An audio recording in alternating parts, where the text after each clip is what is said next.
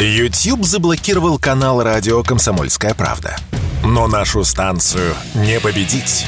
Видеоверсии всех наших программ смотрите во ВКонтакте в группе «Радио Комсомольская правда». Здесь вы найдете прямые эфиры, эксклюзивные закадровые съемки и неформальное общение с нашими ведущими. Спешите видеть «Радио КП».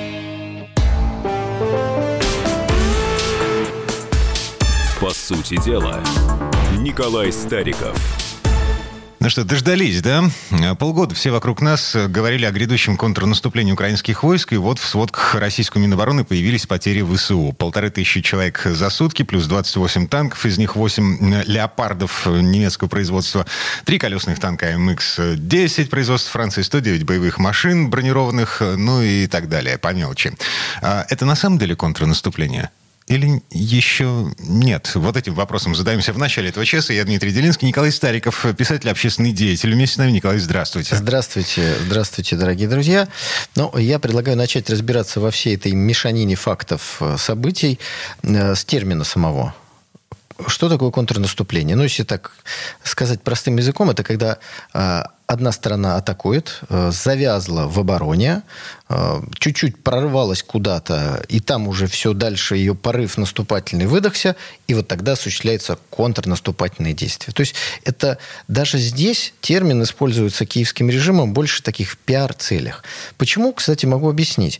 Украина, она всегда должна быть в таких белых одеждах. Она жертва якобы, она несчастная. Это Поэтому на нее наступают. нападает на нее только Россия и наступает, а она только контрнаступает. Даже когда на самом деле то, что сейчас происходит, происходит, надо ну, называть просто наступление э, вооруженных сил Украины. Все. Вот, вот это и есть. Теперь, происходит ли оно?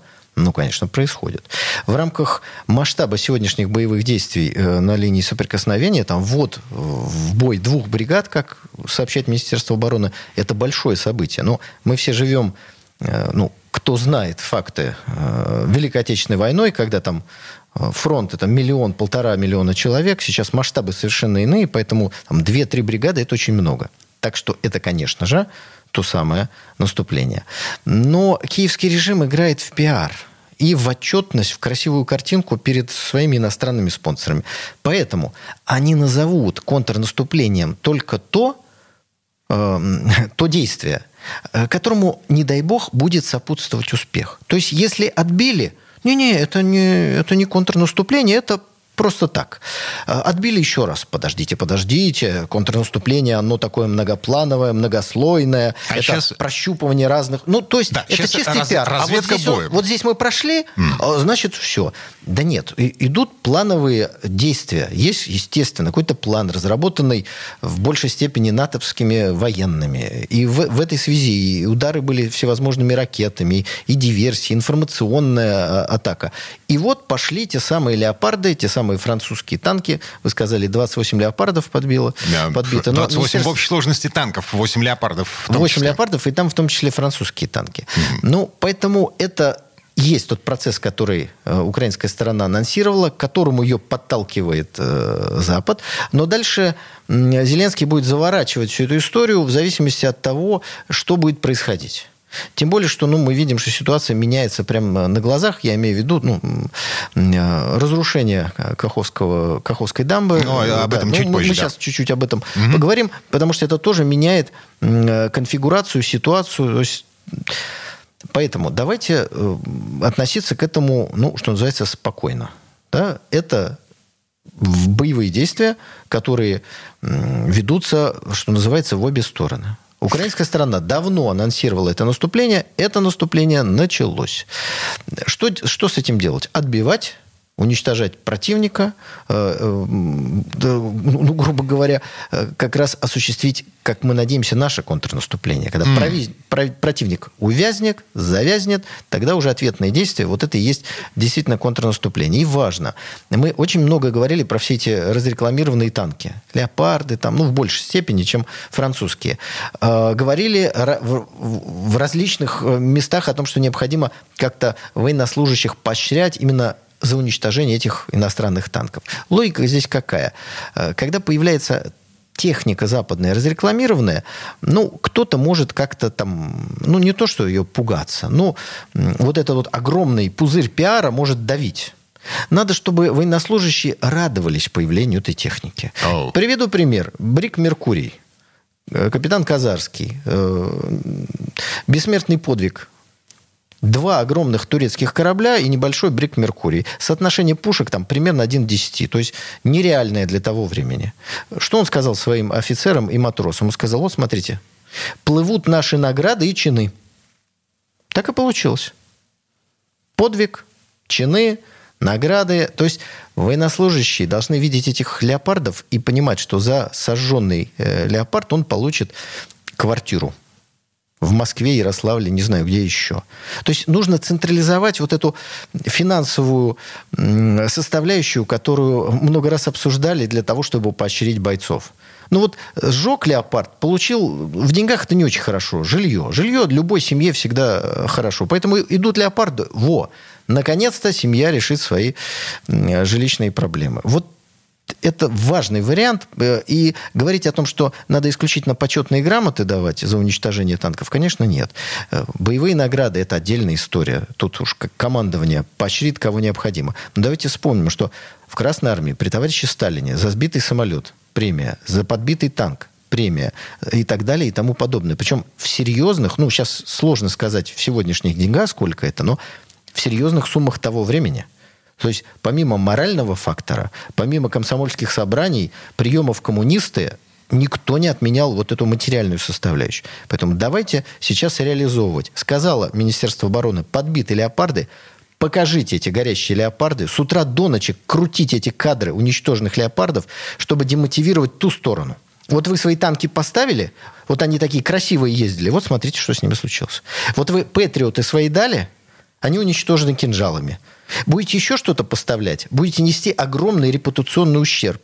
А ваши продажи снизятся, и вы получите миллиарды долларов ущерба. Запад мыслит деньгами. Надо бить его по самому слабому месту, по кошельку. Стесняться этого не надо. Потом с утра до вечера кадры горящих леопардов. Вот раскуроченные французские танки. Вот оно все есть. И тогда, я уверяю вас, Абрамсы не доедут. Ну, есть большая вероятность, что они останутся учебными пособиями где-нибудь в Германии мы можем изменить решение, которое наверняка уже принято, о предоставлении их путем компрометации того вооружения НАТО, которое уже предоставлено. Окей, okay. со стратегической точки зрения у нас еще три минуты до конца этой четверти часа. Смотрите, сейчас это выглядит как э, наступление. Вы же сказали, что это не контрнаступ. Это наступление. Да, это наступление украинских войск, э, которое завершает очередную стадию э, того, что в терминологии, допустим, Первой мировой войны можно было бы на- назвать позиционной войной. Мы, значит, стоим на линии соприкосновения, э, и, и ничего не происходит, по большому счету. Так, а что дальше? Это и так, и не так. Вот опять, мы с вами живем, знающие историю, люди э, в понятиях того времени. Первая мировая – это линия окопов от швейцарской границы до моря. Угу. Вот через всю Европу. Это действительно так. Как говорится, ни одной дырочки э, нет. Вот сплошная линия окопов на годы. Сейчас такого нет. Ну, э, самый яркий пример. Нам очень часто сообщают о занятии опорника противника. Опорный пункт. Опорный пункт, да. Mm-hmm. Откуда опорный пункт, если там якобы непрерывная линия траншей? Нет непрерывной линии траншей. Ее нет. Между различными укреплениями, ну, не знаю, там, может, десятки километров, может, километры какого-то пустого э, места, лесополосы, там, минного поля, еще чего-то сплошной линии окопов нет, потому что нет такого количества людей, которые бы сидело в этой линии окопа. Просто нет. Другой порядок военнослужащих. Нужны миллионы солдат, чтобы выкопать вот эту вот линию и ее занять людьми. Поэтому существуют опорные пункты. В чем его смысл? Казалось бы, ну есть опорный пункт, сидят там 20-30 ВСУшников, обойди их. Но если вы будете обходить, они тут же вызовут артиллерию и вас накроют. То есть это как глаза противника, который рядом с вами. Почему? А... Поэтому вы должны уничтожить этот пункт, занять его, чтобы туман войны на ваши действия распространялся. Невозможно идти куда-то дальше, оставив этот опорник рядом. А От... с нашей стороны это как выглядит? Эм, э, просто пометуя о том, что э, диверсионные группы эм, проходят через российско-украинскую границу и через линию соприкосновения между эм, украинской армией и российской армией, ну, в общем, регулярно проходят. Ну, смотрите, во-первых, линия обороны э, государственной границы строится не прямо на границе, а чуть-чуть отойдя вглубь территории. Так было всегда. В этом нет ничего нового. Любой пограничник вам это скажет. Mm-hmm. Это раз. Во-вторых, э, Украино-российская граница, естественно, не, не, не демаркировалась.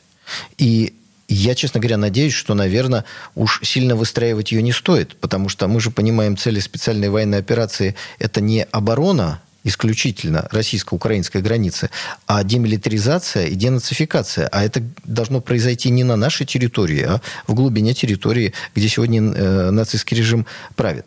Ну, ну и вот э, населенный пункт, в который пытаются ворваться эти Власовско, Киевско, э, польские группы. Что это такое? Вот есть э, поселок. 500 метров от него река. Река шириной э, в две комнаты, где мы с вами сидим. И там Украина. Угу. Есть сел на лодку, через две минуты ты на территории России. И 500 километров. Вот что это такое. Невозможно это оборонять такими методами, как, знаете, вот э, пограничники с собачками стоят через каждые 10 метров. Решение этой проблемы, оно в, вот сейчас в отбитии наступления противника, в переходе в контрнаступление, вот, э, в движении вперед – в движении вперед решение проблем, которые противник пытается навязать нам. В такие вторжения, как 70 человек, выглядят э, очень надрывно, Люди переживают, мы все переживаем за это, но это чистый пиар. Военного значения никакого нет. Желание только навязать свою волю нам, чтобы мы перебрасывали туда новые подразделения. Ну и важный момент. Белгородскую область, естественно, обороняют срочники – вот в этом месте давайте прервемся. Николай Стариков, писатель, общественный деятель, вместе с нами. А, пауза будет короткой. Николай Стариков и Владимир Варсобин лучше всех знают, что правда рождается в споре. Этих двоих хлебом не корми, дай устроить словесную баталию и пикировку в прямом эфире. Политика, экономика, социалка, жизнь звезд. Дискуссия может разгореться абсолютно на любую тему. Кто выйдет победителем, узнайте сами. Включайте приемники на волну радио «Комсомольская правда» каждый вторник в 7 часов вечера по московскому времени.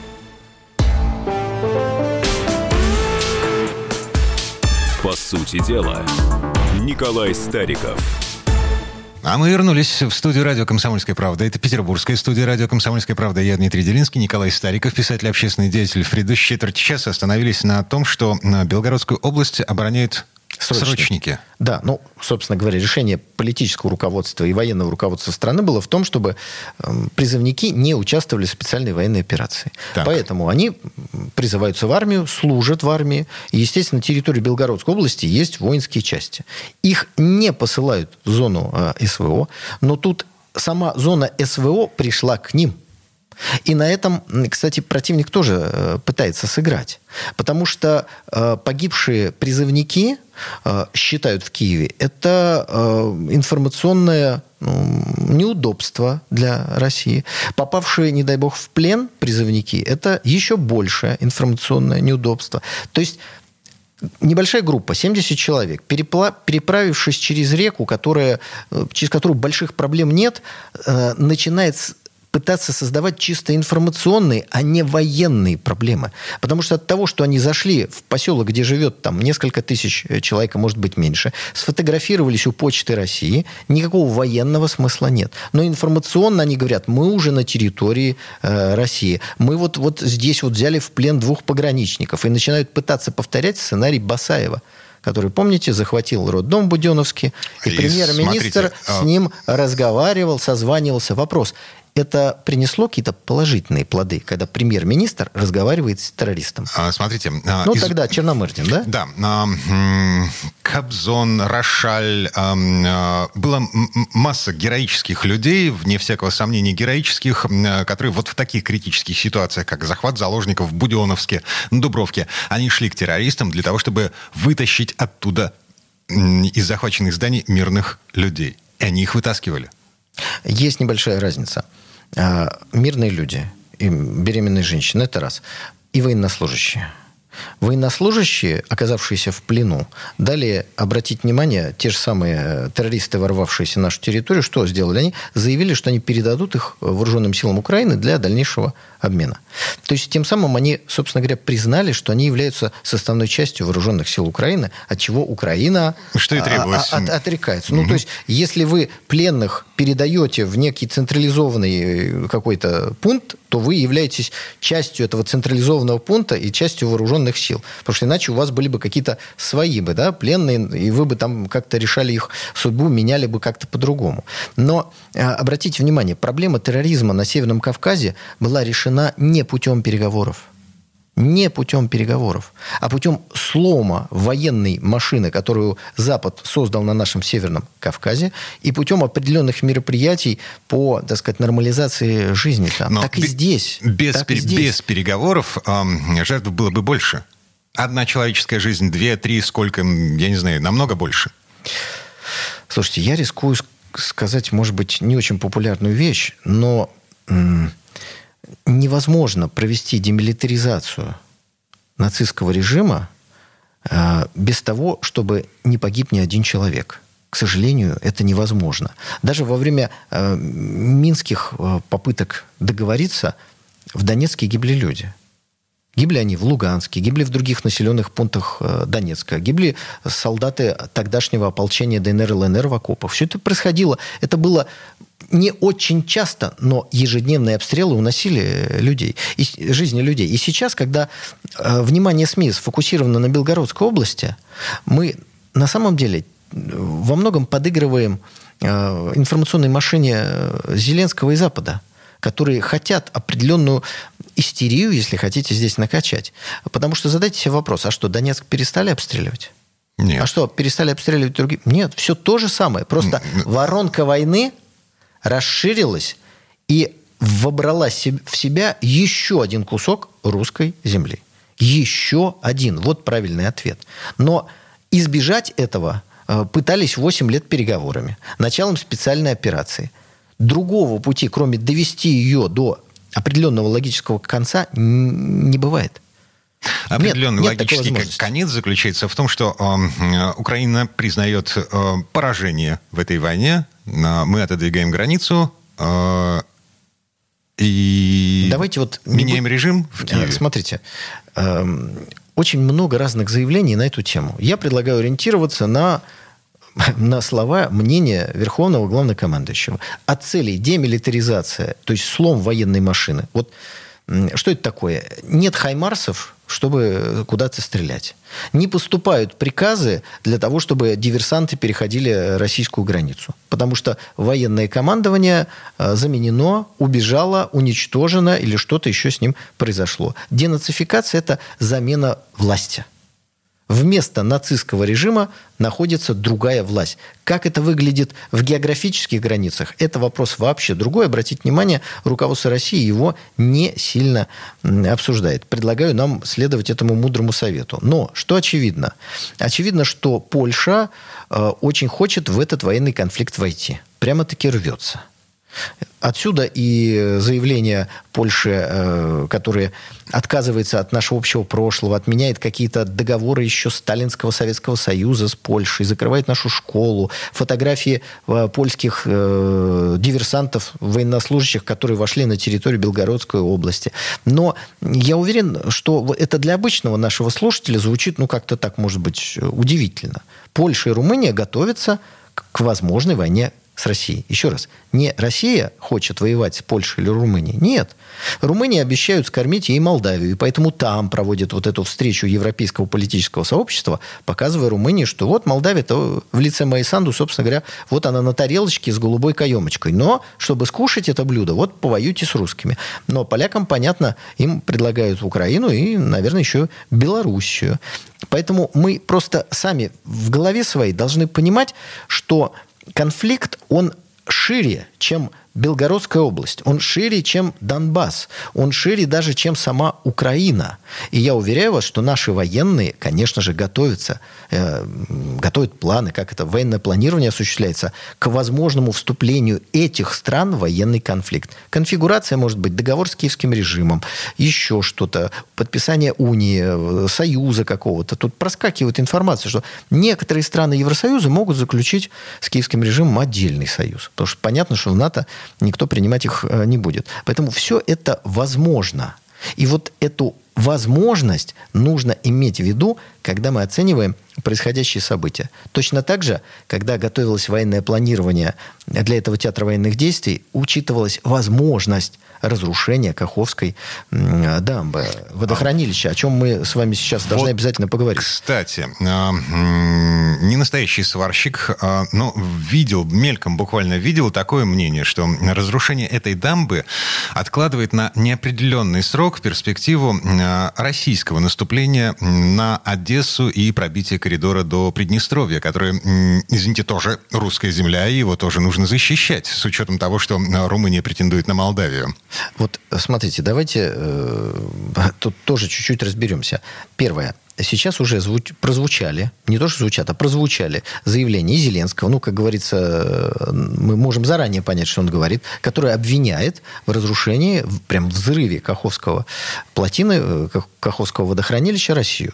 Э, вторит ему, значит, э, один из еврочиновников крупный, который тоже возмущен, растроган и так далее. Когда стреляла Украина по той же самой дамбе, он почему-то не был столь растроган и, и столь расстроен, и столь возмущен он тоже не был. Николай, погодите, давайте объясним э, обычному человеку, что такое Каховская дамба и э, каковы последствия разрушения вот этой самой дамбы с точки зрения э, стратегии, тактики того, что происходит на юго-востоке Украины. Ну да, мы так плавно к этому и вкатываемся. Mm-hmm. Есть гидроэлектростанция, вернее говоря, была, потому что теперь ее нет после разрушения. Для работы гидроэлектростанции создается вот такое водохранилище дамба поддерживает определенный уровень воды, накапливает ее и обеспечивает работу гидроэлектростанции. Украина стреляла по этой гидроэлектростанции очень долго. Это было до того, как э, Херсон был оставлен. После того, как Херсон был оставлен, Украина перестала стрелять по этому водохранилищу. Вот мы сейчас подробности, э, почему она стреляла, почему она перестала стрелять, я предлагаю опустить, потому что э, это отдельную программу надо писать. Угу. Итак, что происходит при разрушении? Поднимается уровень воды в Днепре, и, соответственно, затапливаются низины, ну и вода разливается. И а, этой воды много. Местность становится труднопреодолимой для эм, вооруженных сил и военной техники. А вот здесь происходит самое интересное происходит изменение театра военных действий. Ну, грубо говоря, вы собирались идти в наступление в поле, а теперь перед вами озеро. Болото болото, э, озеро. Ну, пока еще озеро. Потом оно может превратиться в болото. И этот процесс, вот он происходит несколько часов. Вы не знаете, ну, на самом деле можно только предполагать, где будет затоплено, как будет затоплено. Это меняет все планы и всю конфигурацию.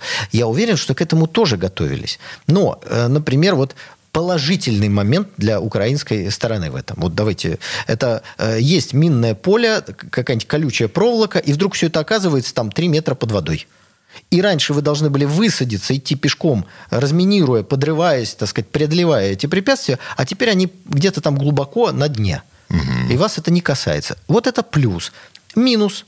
Э, есть э, острова на территории, ну, в Днепре, между берегом нашим и берегом не нашим. И, как видно из их действий, они хотели использовать эти острова как, ну, такой трамплин.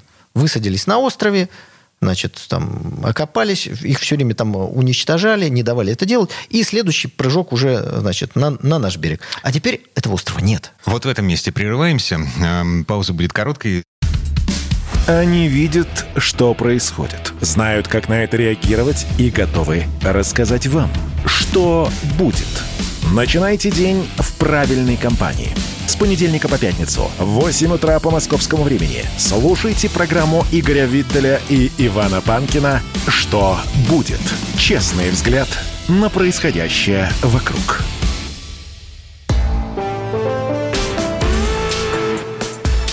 По сути дела, Николай Стариков – А мы вернулись в студию радио «Комсомольская правда». Я Дмитрий Делинский, Николай Стариков, писатель, общественный деятель. В предыдущей четверти часа остановились на последствиях разрушения плотины Каховской ГЭС, геополитических в том числе. Ну, вот. давай, давайте вот локально. Да? Mm. Итак, о том... Э какие-то неудобства обороняющейся стороне э, добавляет, мы уже сказали. Теперь про наступающую сторону, а сейчас это... Украина. Э, да, вооруженные формирования Украины. Бы, были острова в центре реки Днепр, использовали их как э, такую базу для дальнейшего прыжка, а теперь нет этого острова. Он затоплен. Значит, перед вами стала водная преграда значительно большей протяженности. Это вы ее должны преодолевать, это вы должны высаживаться. Но если раньше вам было понятно, где вы высаживаетесь, то теперь вообще непонятно, а где закончится река или озеро или болото, и где начнется суша, что там находится. Э, то есть э, меняются планы – мы видим, что э, Запад распланировал определенные действия в этом наступлении. А теперь эти планы придется менять. Ну и самое главное, все, что происходит, всегда обвиняют Россию. Мы получаем информацию из наших источников официальных, которые говорят, никакого взрыва ничего не было. Просто плотина Был... под э, тяжестью вот этой постоянных обстрелов, которые, кстати, прекратились давно, ну, ну, относительно давно там, да, но, тем не менее, дамба была разрушена. И вот усталость, как говорится, металла, усталость конструкции привела к тому, что она разрушилась сама.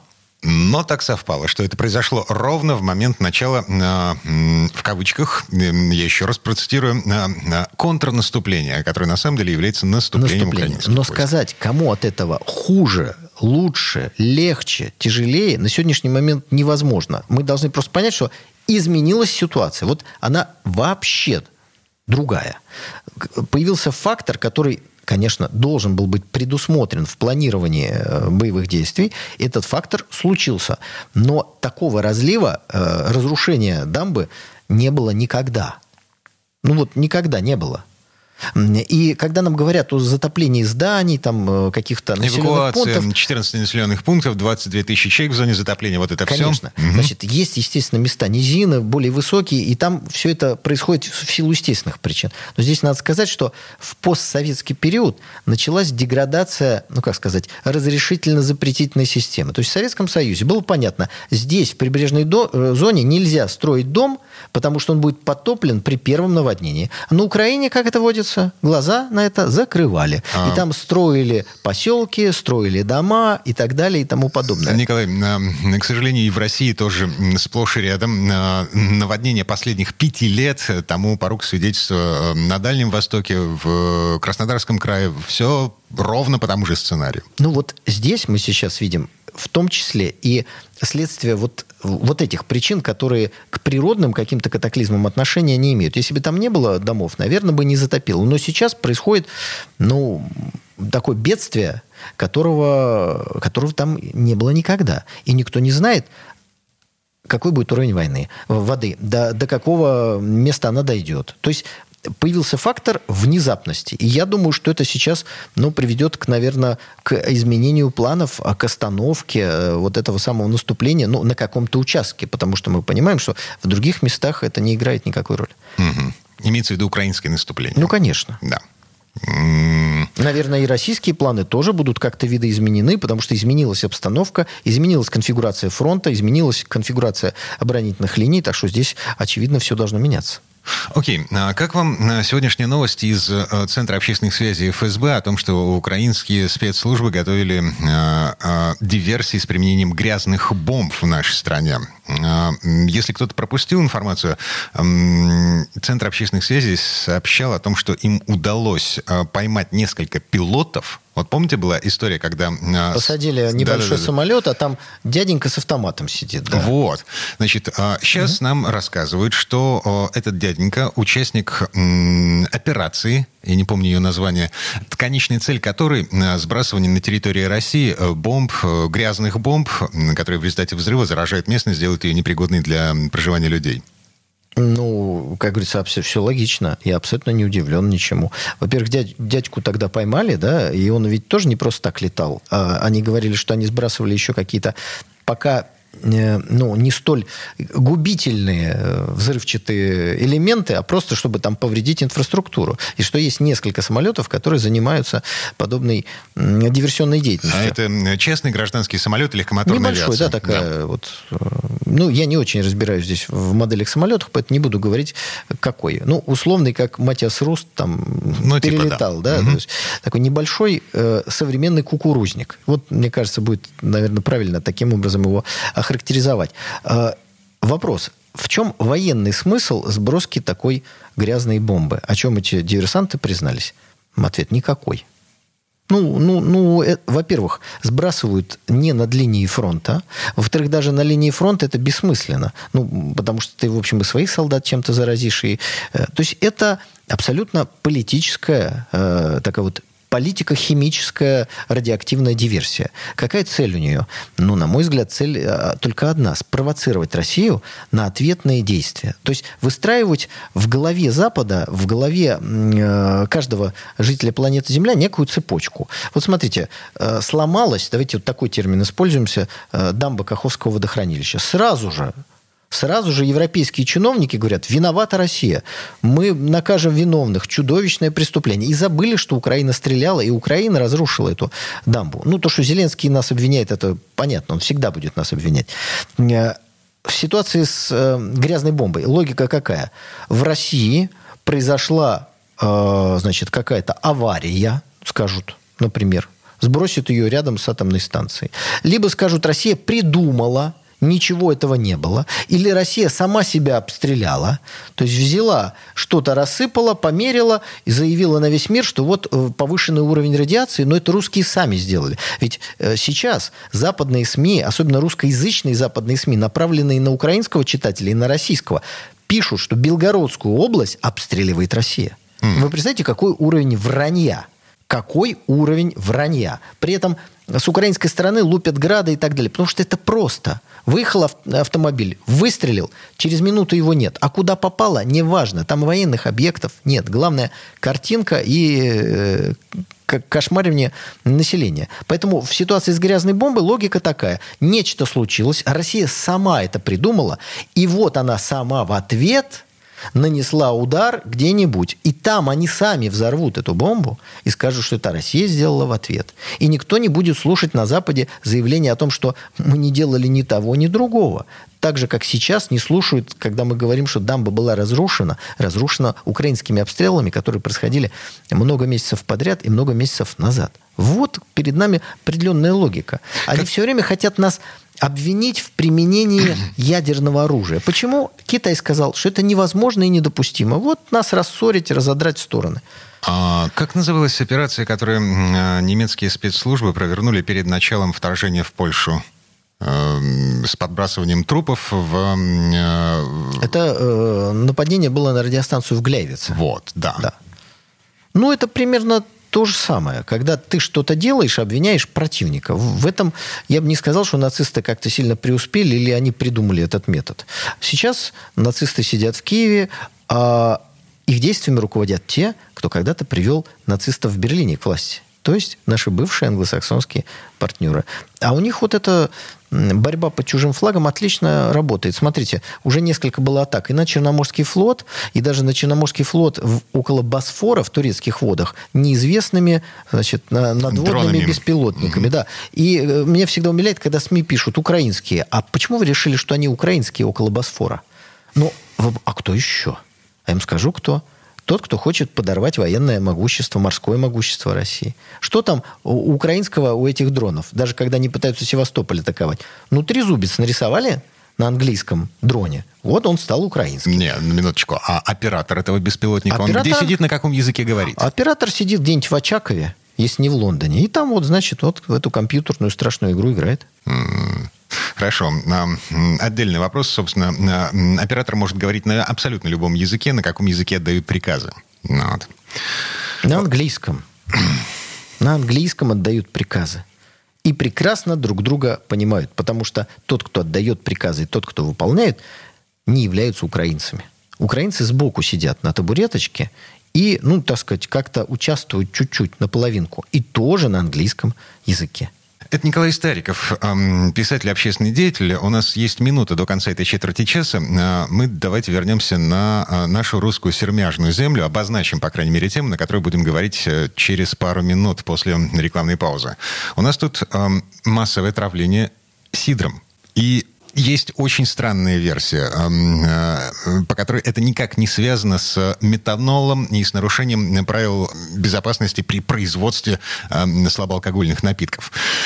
Эта версия, еще раз подчеркну, ее мы обсудим буквально через пару минут. Все программы радио Комсомольская правда вы можете найти на Яндекс Музыке. Ищите раздел вашей любимой передачи и подписывайтесь, чтобы не пропустить новый выпуск. Радио КП на Яндекс Музыке. Это удобно, просто и всегда интересно. По сути дела, Николай Стариков – а здесь у нас пахнет яблоками и смертью. Два десятка человек отравились в Поволжье поддельным сидром. И, насколько я понимаю, в этой истории не все так однозначно. Я Дмитрий Делинский, Николай Стариков, писатель, общественный деятель. Николай, здрасте еще раз. Да, еще раз здрасте. Э, э, новость, конечно, очень неприятная, но не сочтите за рекламу алкогольных напитков. Просто давайте разберемся, о чем идет речь. Значит, сидр – это продукт брожения. Ну, условно, условно говоря, это такое яблочное пиво. Ну, вот, э, если уж так уж совсем просто сказать. А Алкоголь а... появляется в процессе брожения. А то, что продавали, то, что э, вот выпускали вы, в этой вы прямо области... опережаете. То есть, если все делается как надо, то этот продукт не может содержать в себе, ну, то уж не должен, это понятно, не может содержать в себе какой-то э, яд, да? Там, судя по всему, находят метанол. То есть вот это спирт, я как бывший химик скажу, который ничем не отличается от этилового спирта. По вкусу, по запаху. Ничем не отличается, но он смертелен очень э, слепота это, как говорится, минимум. Поэтому большое количество э, погибших. То есть определить на вкус, на цвет невозможно. Выпил, э, вероятность остаться целым практически не остается. Э, остаться живым есть вероятность, но повреждения все равно будут очень-очень серьезные. Откуда там берется этот спирт? Это значит, что нет никакого продукта брожения, а значит, перед нами просто бодяга которую Смотрите. делают спирт, какой-то этот самый, значит, э, вкус... Э, ароматизатор. Ароматизатор вода. и вода. Ну, еще, может быть, что-то. Это второй вопрос. Здесь впору задать, а как же ж так? Люди же это не, не, не где-то там покупали, они приходили в какие-то точки, такие наливайки, им это все продавали в розлив. Так как только потянули эту цепочку, выяснилось, что марок нет, накладных нет, есть только транспортные накладные, есть, нет сертификатов соответствия. Более того, сегодня я э, прочитал и услышал о том, что владелец предприятия, который производит вот все, что убило более двух десятков людей, он сейчас задержан, но год назад ему должны были выписать штраф и даже выписали за нелегальную торговлю алкоголем. Ну, тоже была какая-то проверка, вот есть какие-то продукты алкогольные, да, а документов нет. Так в итоге не выписали штраф. Пожалели. Николай, знаете, что это? Что это было? Это у нас последствия специальной военной операции, Николай. Дело в том, что а, в прошлом году наше правительство распорядилось ввести мораторий на проверки любого бизнеса из-за санкционного давления, из-за специальной военной операции, для того, чтобы бизнесу полегче жилось. Последствия? Ну, я соглашусь, что здесь, наверное, есть определенная связь, но перед нами уголовное преступление. Это сейчас Законом... это уголовное преступление? Нет, я имею в виду сейчас даже не э, гибель людей. Понятно, что здесь э, наказание не избежать. Я имею в виду э, цепь событий. Ведь э, производят товар, с нарушением всех технологических цепочек. То есть это вообще не тот напиток, даже да, отдаленно, какая-то бодяга. Но ее не учитывают в производстве товара, видимо, чтобы не платить налоги, не клеют марки и передают, видимо, по сговору в определенные точки, которые соглашаются торговать контрафактным э, вот этим товаром для того, чтобы увеличить свою прибыль. То есть перед нами, ну, как ситуация фактически Э, самогон бы там продавали из-под полы. Просто все это легализовано в виде каких-то точек. То есть здесь двойное или тройное нарушение уголовного законодательства. И, конечно, специальная военная операция к этому ну, не имеет э, какого-то действительно прямого отношения, потому что проверки, даже если осуществляются, они не осуществляются в каждой торговой точке в каждую минуту времени. Сегодня в одной точке, и до этой точки, может быть, еще 10 лет не дойдут. Ага. То Просто есть... сейчас проверки осуществляются только в том случае, если, ну вот как в том анекдоте про э, отдел милиции, убьют, ну вот тогда и приходите. Фишка в чем заключается? Самая главная вещь, которую я узнал для себя за сегодняшний день, вот после того, как в Поволжье начался этот замес. Три, три процента всего сидра в нашей стране – это настоящий сидр. Это продукты брожения, о котором вы с самого начала говорили. Все остальное – это, извините, яблочный сок, разбодяженный со спиртом. Хорошо, если яблочный сок. Но из этого мы э, какой вывод должны сделать? Во-первых, пить вредно. Да, вот алкогольные напитки пить вредно. Но обратите внимание, если раньше у нас люди умирали, были случаи от э, паленой водки, угу. то теперь э, от водки мы не слышим, чтобы кто-то умирал. А вот произошла ситуация, где использовался метиловый спирт. Видимо, скорее всего... Спорный момент. Я вот, вы закончите, я, я попробую объяснить, почему а, эта история чуть более сложная и чуть более мутная. Почему люди покупают это? Вот, вот эту бодягу? Ну, потому что это дешево. Угу. Потому что у них немного денег. Поэтому лучше алкоголь не пить. Ну а государство из этого должно сделать в очередной раз э, простой вывод. Во-первых, такие преступления должны очень жестко караться. Очень жестко караться. Никаких э, отмены штрафов для тех, кто пытался нелегально торговать алкоголем, точно не должно быть. А должно быть, наверное, за, закрытие предприятия. Чтобы... То есть мы за государственную монополию на торговлю э, спиртом как минимум. Обязательно. И mm-hmm. алкоголем, возможно, в перспективе. Это тоже важно. Нам совсем не обязательно, чтобы было 290 сортов э, водки различных производителей. То есть государственная монополия в этом смысле нужна. И самое важное – увеличение доходов населения. Потому что кто не послушался совета не пить, пусть он пойдет и купит себе в проверенном месте какую-то проверенную, значит, продукцию, чтобы он остался жив, ну и насколько можно при употреблении алкоголя здоров. Угу. То есть из этого социальный смысл должен быть, помимо уголовного наказания. Потому что здесь, как говорится, обсуждать нечего. Есть конкретные преступники. Скорее всего, я думаю, это не злой умысел, ну, это я полагаю, а это... а трагическая случайность, потому что спирт, еще раз, один яд от э, этилового спирта никак не отличить. И вот использовали, и вот получилось то, что получилось. Но давайте из этого какие-то социальные выводы делать. Угу. Смотрите, есть вероятность того, что там не метиловый спирт. Не настоящий сварщик, тоже как вы, в прошлом химик. А, это врачи... телеграм-канал, потому что вы говорите, не настоящий сварщик. Я думаю, имя а где? Фамилия? Нет, что, что имя, что фамилия? Это старый анекдот про девочку, которая нашла, или про мальчика, я уже не помню, маску сварочную. Вот. Ну, очень пошлый анекдот, потом прочитайте ну, потом, потом да, мне да, расскажете да. после передачи. Да. А, значит, смотрите. А, наркологи говорят, что а, самого важного а, симптома отравления метиловым спиртом в случае со всеми пострадавшими погибшими не было. То есть не было слепоты. Был судорожный синдром, и это говорит о том, что там могло быть что-то другое. Ну, и... так, скажем так, э, туда положили то, чего там не должно быть. Да, в любом случае. И э, в связи с этим, ну, как бы возникает естественный вопрос, а что это было и как оно могло туда попасть? Но э, вы задумывались над тем, что происходит с кегами, э, в которых в, вот в эти наливайки доставляют э, всякие разные напитки.